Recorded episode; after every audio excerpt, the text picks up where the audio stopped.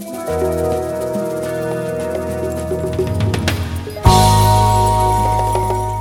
saw an interesting cartoon some time ago.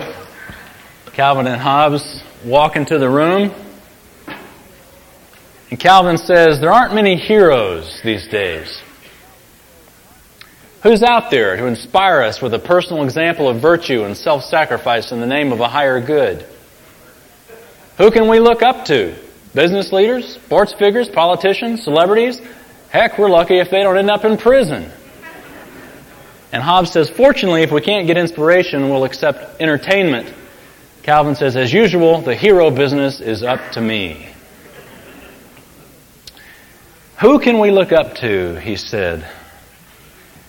The cartoons often reflect what we're really thinking. USA Today reported how college freshmen graded certain leaders in our country. Military got the highest grades, the media got the lowest grades. But I found it interesting that only 18% of college freshmen said that they looked at religious leaders and they would give them an A. Because the questions they're asking are the questions that Calvin asked. Who can we look up to? We need models, we need heroes, we need leaders. And unfortunately, why is it so much that religious leaders only rank about 18% get an A? I think because when we train leaders, be they church leaders, be they business leaders, be they even leaders in your home, you know, parents, um, we educate by and large to make people competent. For example, if you were uh, a college student and you were majoring in business, that take you over to the university and we give you all kinds of classes to make you competent.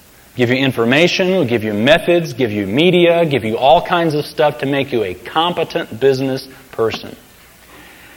And yet what's interesting to me is how much does our job rely on competence as opposed to character? I read someplace, and I'm not sure if the figures are, are totally accurate, but in my experience, they've been accurate that only 20% of your job security rests with the skills that you bring to the job. The other 80% rests on how you relate to people. In other words, your character. Sometimes I am asked to be a character reference for people when they are wanting to get a job or whatever if I know them. And uh, sometimes I'm not asked and I find out that I'm a character reference anyway. And they'll call and say, hey, so and so put you as a reference. And I usually start with, oh, really? and they'll say, uh, in fact, just recently this happened. And I didn't know about it ahead of time, but this, uh, this company calls up and say, hey, so-and-so used to work with y'all.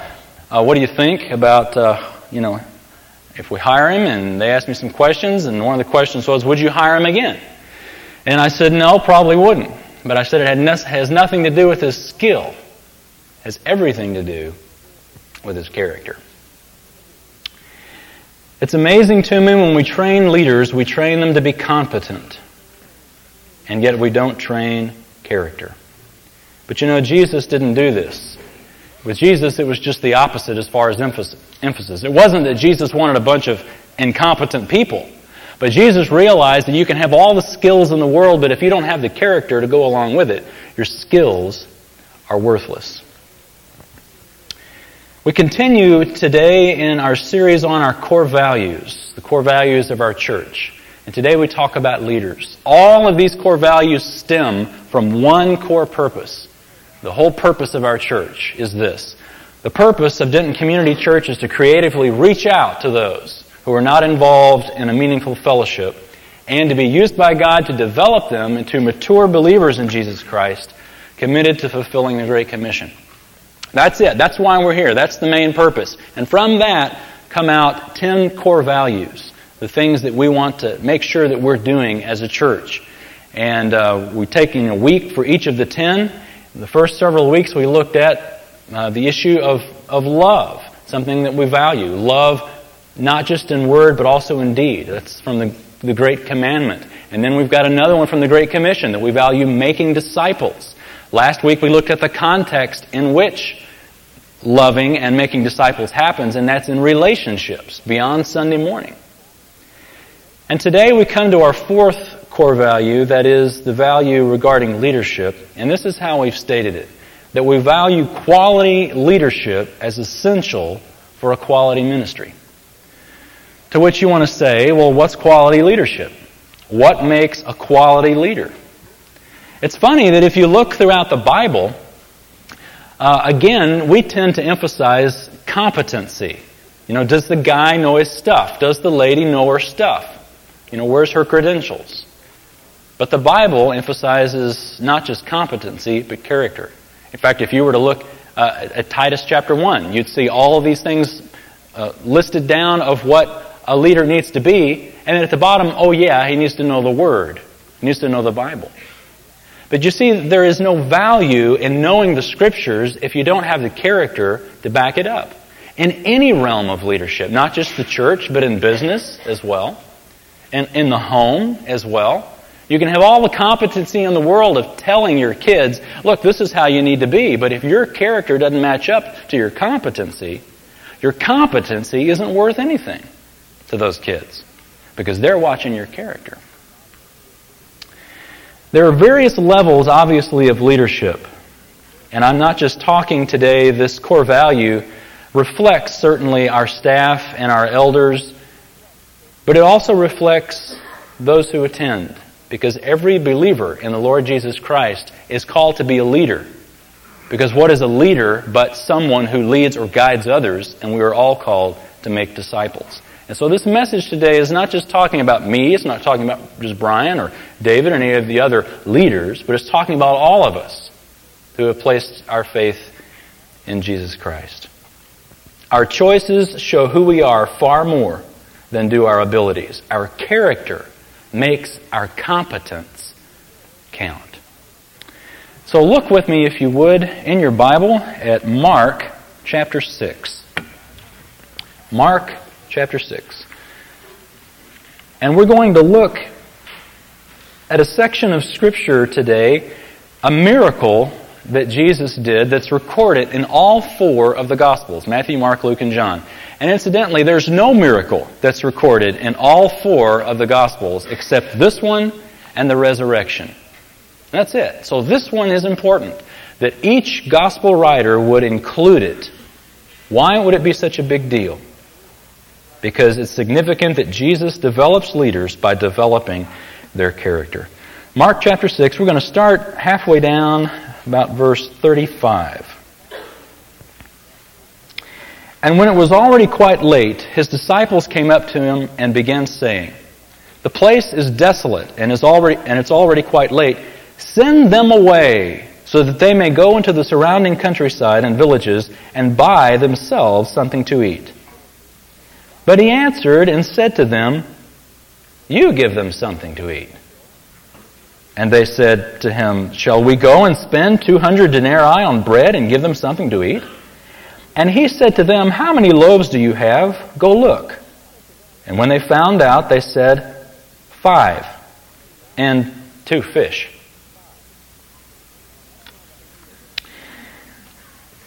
I don't know about you, but every time I go to assemble something, I've done all kinds of assembling around our house swing set, bicycles, uh, replaced a dishwasher, changed out something in the back of a washing machine. I don't even know what it was. But last year, my favorite thing so far was our disposal. Disposal goes out.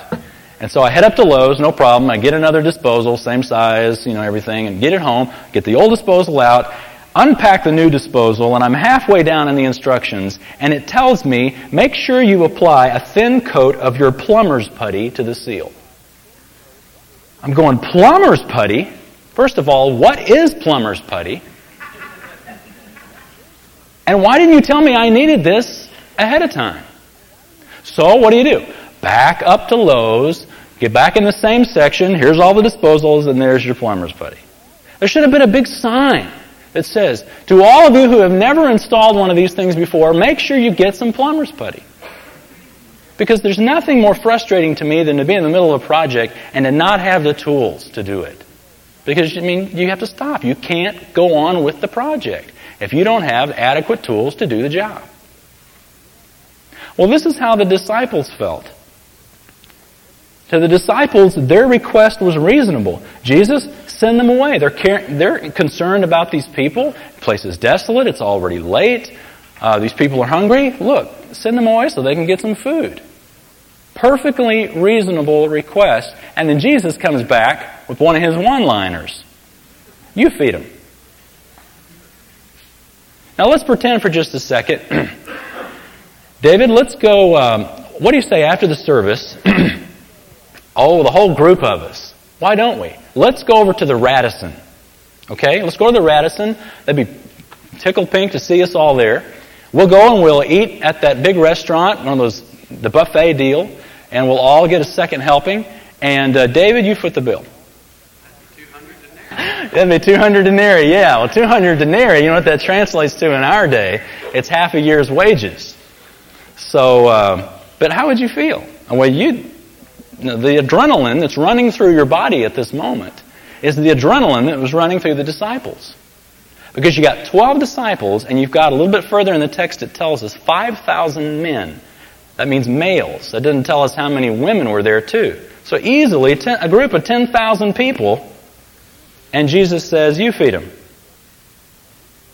And so what do the disciples do? Jesus tells them, Well, go look, see how much food you have. And so they look around. I mean, can you imagine? All of a sudden, you're supposed to feed all these people, so you start looking around, and they find this kid who's got five loaves and two fish, and they take his lunch from him. Give me that. And they take it and they give it to Jesus and show him, look, we got five barley loaves and two fish. And the loaves weren't like the Mrs. Baird's bagged thing, they were like basically hard pancakes. Five of them. I wouldn't even feed the disciples, much less 5,000 plus in the crowd. And so they bring him to Jesus. And the question is do you think Christ knew the need of the people? Do you think Christ knew that there was only five loaves and two fish? And yet Christ tells them, You feed them. What was the disciple, were the disciples supposed to think? If Jesus is commanding me to do something I do not have the resources to do, then there must be a source of supply I have overlooked. And indeed there was. Look at verse 39. And he commanded them all to recline by groups on the green grass, and they reclined in companies of hundreds and of fifties. And he took the five loaves and the two fish, and looking up toward heaven, he blessed the food, and broke the loaves, and he kept giving them to the disciples to set before them. And he divided up the two fish among them all. And they all ate and were satisfied, and they picked up twelve full baskets of the broken pieces, and also of the fish, and there were five thousand men who ate the loaves. Twelve disciples, twelve full baskets when it's all said and done. What do you think Jesus is trying to teach the disciples here? One of many things. One of the things he's teaching them is look, I give you impossible commands, and I am able to help you fulfill those commands, and then some. You each get an, have an extra basket full. I am more than able to strengthen you to do the impossible things I command you to do.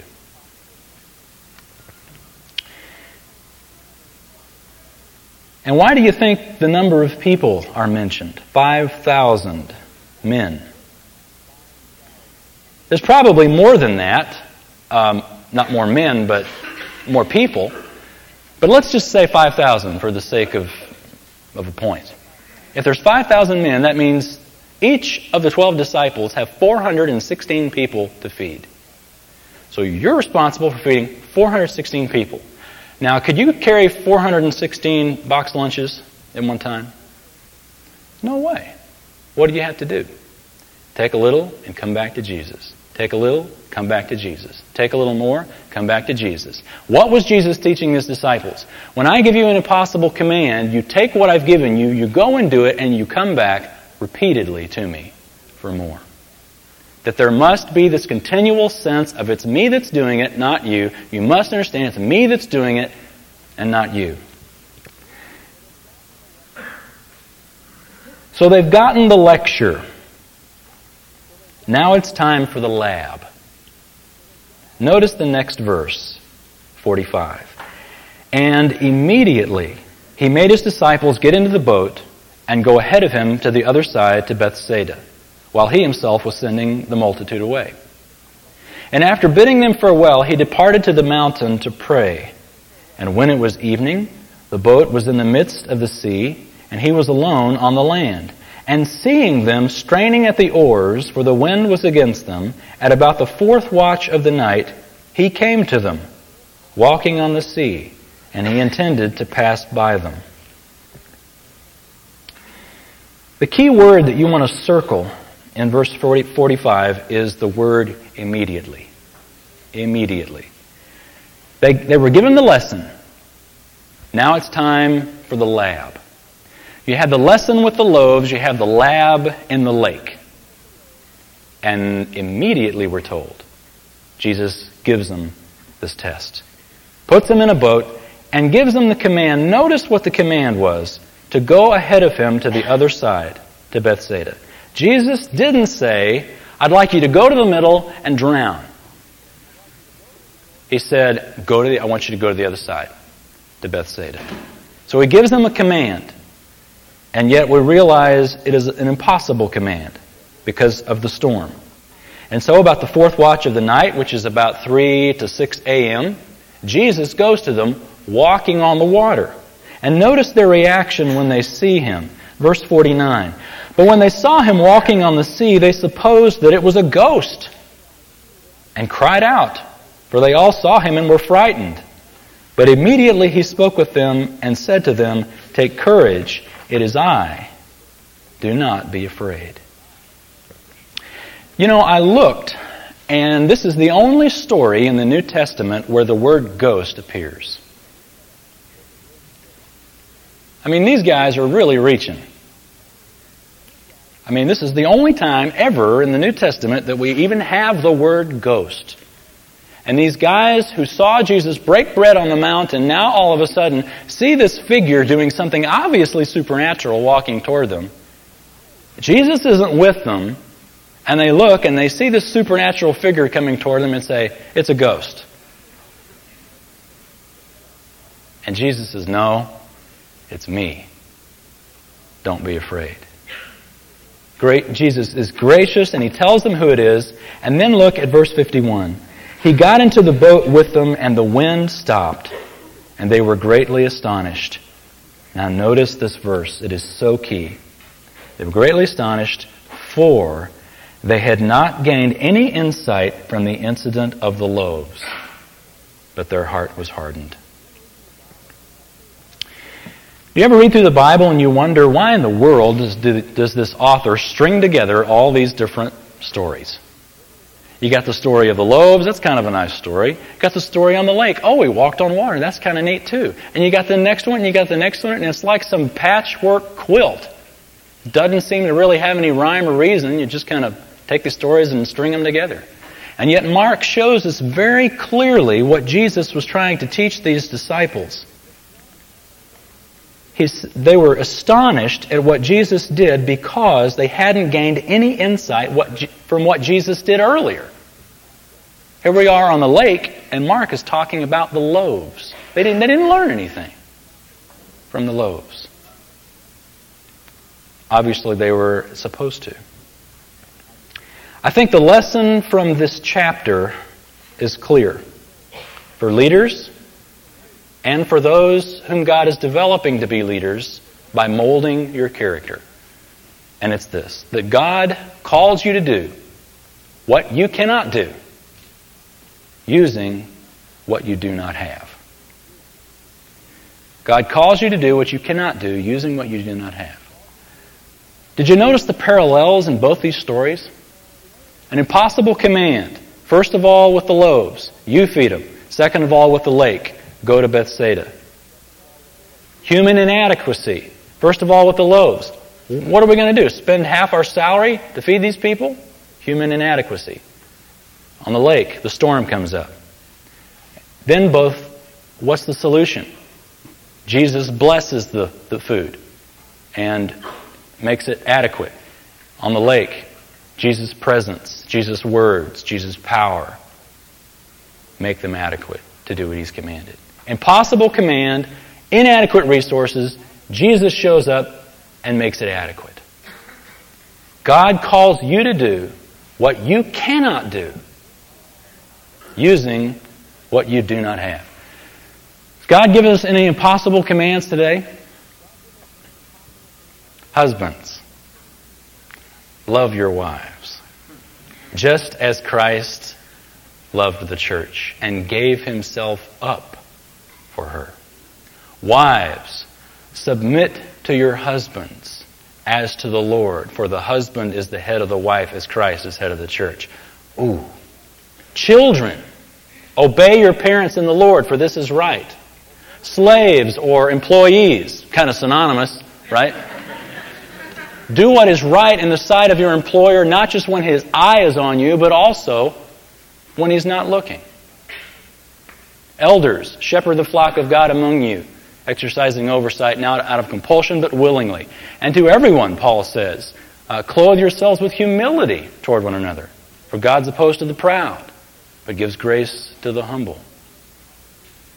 Any of that strike you as impossible? Yeah, every bit of it. In fact, the Christian life, period, is impossible for a Christian.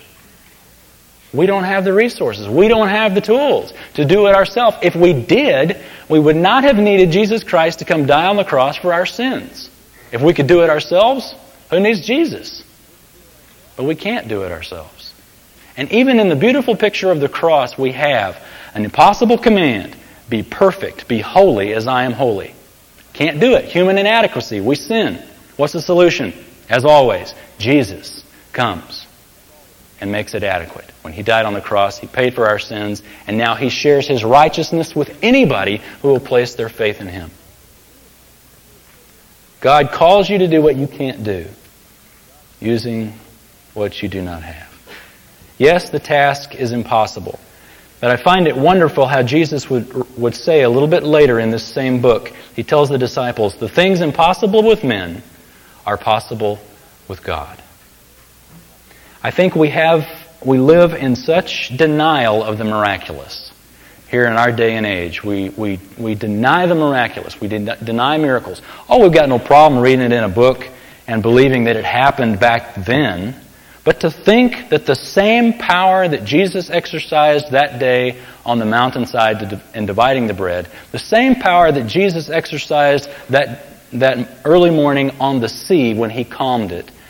That very same power is alive and well and is able to influence your life? Nah, we don't really believe that. Because we don't live like that. If we did every single day, we would live in expectation of God to work miracles in our lives. We won't look at in the detail of it but Mark chapter 6, there is a story we skipped at the beginning. We started at verse 35, but at, toward the beginning of this, Jesus sends his disciples out and he says, I want you to go out, I want you to do all this stuff, and I want you to take nothing with you. What's he teaching them? To rely on him. He's teaching them, you rely on me. You don't have adequate resources. Then with the, the loaves, what does he do? He's teaching them, you rely on me. You don't have adequate resources. Then he does it again with the lake. Rely on me. You don't have adequate resources. I make them adequate. And when Mark says that they didn't gain any insight from the incident of the loaves, he says that while they're at the lake. So what is he teaching us? He's teaching us that what you learn in your life about your finances and how to trust God with finances, you also apply those to your kids, to your relationship with your kids, the problems you have with your kids. That the prayer that God answers over here for this person, you also apply that in faith to the person you've been praying for for years and God's done nothing. You see, they didn't learn it with the loaves, and so they blew it on the lake. We learn it maybe in the area of finances or in the area of relationships, but we don't carry that over, that same faith in God in all the areas of our life. Do you really think that God can save your marriage?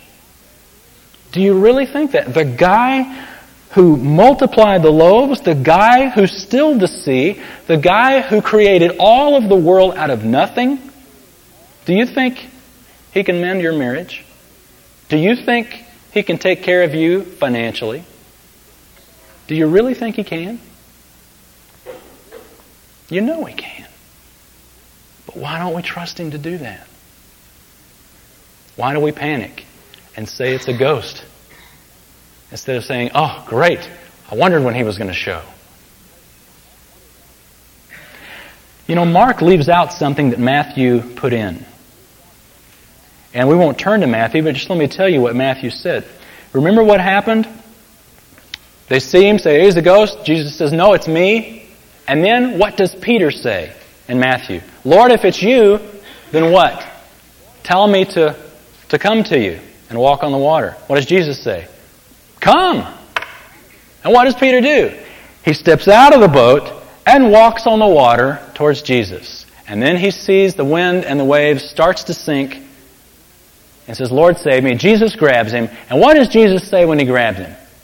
Does he say, Peter, man, that was fantastic. I can't believe you walked on the water that far. That's excellent. Does he say that? No. He looks Peter right in the face as Peter is clinging to Jesus' hand and he says, Oh, you of little faith, why did you doubt? Now, I don't know about you. I've never personally walked on water. And so to call Peter a guy with little faith, you kind of go, man, Jesus, you're being kind of hard on the guy. But what did Jesus mean when he said that? What he meant was, you got little faith compared to what you know. What you've seen me do. What you've seen me do, you ought to have incredible faith. Now, let's take it easy on Peter for a second and look at us. There's probably not one person here, maybe, that has not seen in some way God do incredible things in your life. Things that you can attribute it to nothing else but the incredible power, miraculous power of God. But we don't transfer the loaves to the lake. He helps us out here, but over here, oh God, I don't know what I'm going to do. Lord, save me. What are we looking at? We take our eyes off of Jesus, like Peter, and we look instead at the wind and the waves. And down we go. What's so wonderful, though, about Jesus is he grabs, he rescues, and he rebukes. Rescue and rebuke, rescue and rebuke. Grace mixed with his standards. Always doing that with the disciples, and always doing that with us. You see, hardness of heart is our Lord's major leadership problem with the disciples, and it's his major problem with us. And hardness of heart is knowing, but not putting it into practice. Oh, we know a lot. We're incredibly competent. Our educators have seen to that. But we have character also that we need to balance out that competence. And that's God's curriculum for us. So let me ask you the question Do you think Christ knows your needs? Do you think He knows your needs? Do you think He knows that you've only got fish and loaves to meet those needs? Sure, He does. He knows you more intimately than you know yourself. And He gives you these impossible commands in living the Christian life. Not to frustrate you. Not to make you think, ah, there's no way, I'll just forget it. But He does that so that you realize you've got to come to Him. You've got to bring them to Him. And when you do, and He blesses your meager fish and loaves, you got 12 baskets left over. God is committed not to just blessing you, I believe, but also blessing you in abundance. There is so much more God wants to give him, give us if we will just believe in Him. And not say, ah, it's a ghost, not say, ah, look at the wind and the waves, but look at Him. God forms the character of His people into leaders with loaves and lakes that is, with instruction and with opportunities for application. Now, this has been the loaves, you might say. This is the instruction. We're headed out now into the lab. We're headed out on the lake. And you know what's funny about going out on the lake? When you, if you're married, let's say, before you got married, you looked at the lake, how did that lake look? Smooth. Right? When Jesus told the disciples, go to Bethsaida, they said, hey, sure, Lord, no problem. They headed out on a smooth lake. And then all of a sudden you get in the middle of that lake and the weather turns, doesn't it? And you realize all of a sudden there is a whole other realm of reality that I didn't know about when I started on this journey. And it's not just in marriage, it's in every circumstance in life. You wouldn't get into it if it looked like a storm. You'd never go. But God gives us the easy weather up front and then gives us the reality to, re- to show us you're inadequate. You've got to come to me. And so whatever it is that is, that has got you distracted now, you're looking at the wind and the waves, be it a struggle in your marriage, be it a struggle with your finances, being an inability or a struggle to trust God for this certain thing. What does the text teach us today to do? It teaches us not to look at the wind and the waves, not to attribute it to a ghost, not to look uh, towards some other understanding, not to look at our own resources and say, What are these five loaves and two fish, and I've got all this need? But instead, to come to Jesus, to admit to Him your inadequacy, and to claim the strength that He promises to provide in the circumstance in which you're inadequate. And what's the result? I don't think the 12 baskets left over are simply just a nice tag on the end of a story. I think it's the way the Lord works. That if you will trust Him, you will end up so much more blessed. And I'm not just talk, I'm not talking financially, I'm talking about real blessings.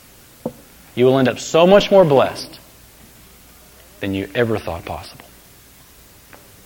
So, out of the boat and onto the lake we go. Let's pray.